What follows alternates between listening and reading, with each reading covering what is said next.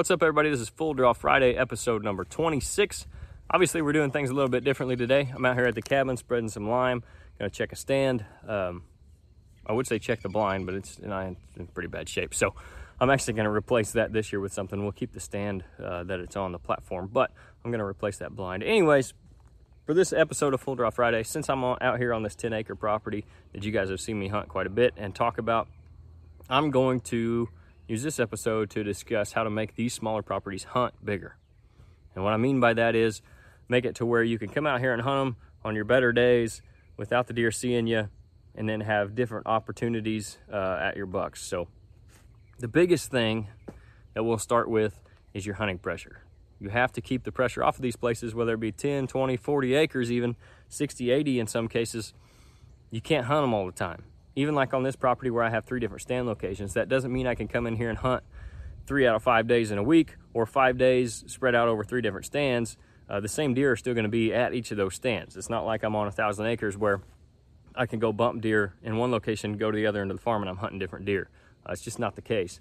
So I have these different stand locations give me opportunities to hunt on different winds when I have those best days, or like on this property, Seems like every year I'll have a buck move in for a couple weeks in November, a new buck. Of course, I'll have some that I've, you know, I can watch throughout the season, but I'll have a new one move in and there's a short window to come in and hunt him.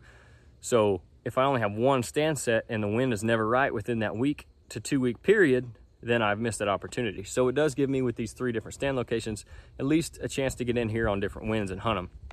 That's where having multiple locations on a smaller property can come in handy, but you have to have the entry and exit routes to them as well. You can't walk through your food plot in the evening uh, where the deer, if it's a big food plot, you know, say you're on 20, 40 acres and you have a two, five acre food plot, two to five acre food plot, and it's kind of a destination field, you can't walk out of that thing in the evening and spook all your deer out because then you've just ruined that 40 acres for maybe the rest of the season, uh, especially if you spook out your target buck. He may not be back. Uh, those mature deer don't generally stick around after they've been spooked. So that's why I have the different stand locations.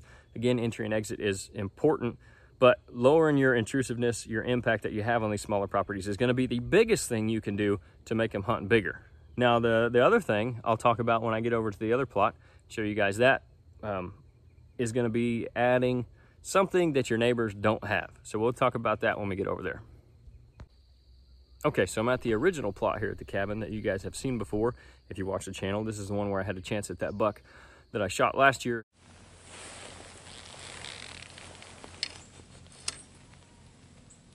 Pep. Oh no. Uh, we didn't end up finding it, unfortunately, but um, I'll link that video up in the description so you guys can go check that one out if you want to. We'll have more videos like that coming out this fall. But anyway, back to where we were on what you can do to make your property hunt bigger. And like I mentioned, find something that your neighbors don't have that you can capitalize on. Deer need three things. They need food, water, and cover. That's the three biggest things that they need. So if your neighbor has a lot of food, maybe you can provide them bedding cover. Maybe you can provide them water. If your neighbor has a lot of water and bedding cover, maybe you can provide them food. Here, we have the water, which is nice, and we also have the food. We don't have very much food, but that's why I kind of why I made that other plot bigger. That's why I've been doing this one, and I've had a lot of success in this little bitty micro plot over the years is because there's just not a lot of food in this area. Uh, in the block with our neighbors here, there's not a lot of ag. The closest ag field is maybe 10 acres and it's a quarter mile, uh, three quarters of a mile from here.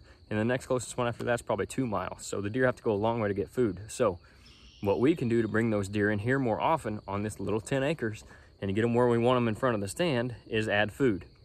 As when I started doing this food plot, I don't know, 10, probably 10 years ago now, I was amazed at how many more deer I, I would see out of this stand just for the fact that they, they found it and then they came this way to go through this property instead of using the back edge by the neighbor's timber because they don't have a lot of food in the area. So find something whether, and we do have some bedding cover here. We just don't have enough to hold bucks on necessarily all the time. We do have a little, a few does that stay here year round generally, but the neighbors have more bedding cover than we do. So the best thing I can do is try to draw them out of there early and get them over here into our food plots.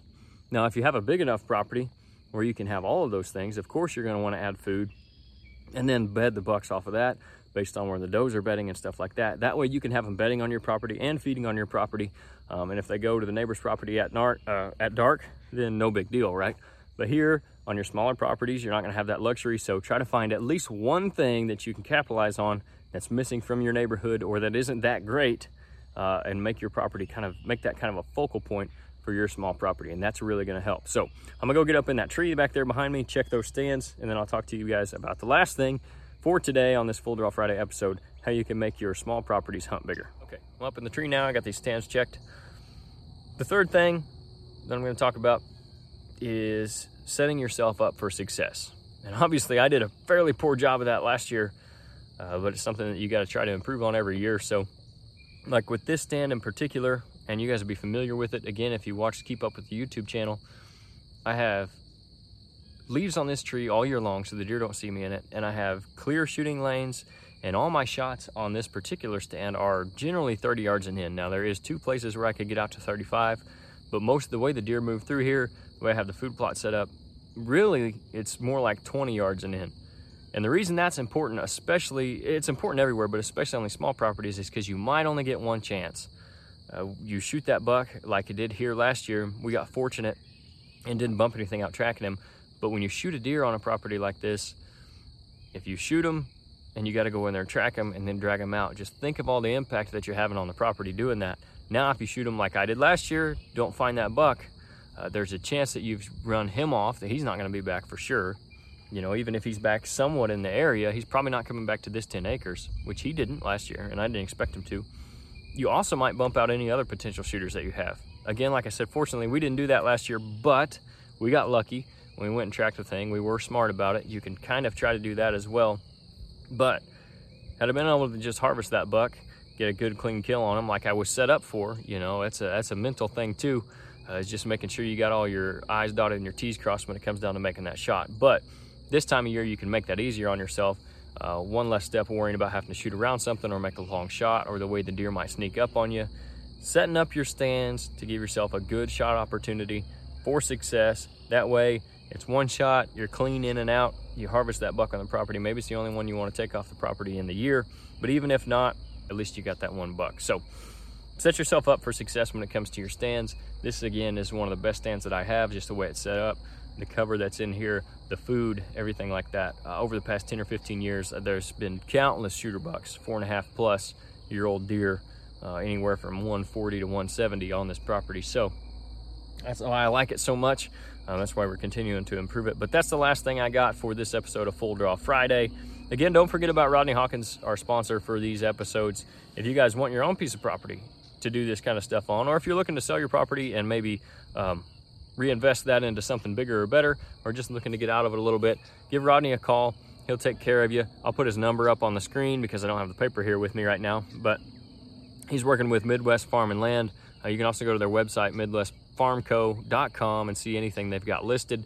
But they don't always list everything that's for sale. You know like he talked about on the podcast that he was on sometimes things are for sale but they're not necessarily posted anywhere and he might know about those. So if you're looking for something definitely give him a call.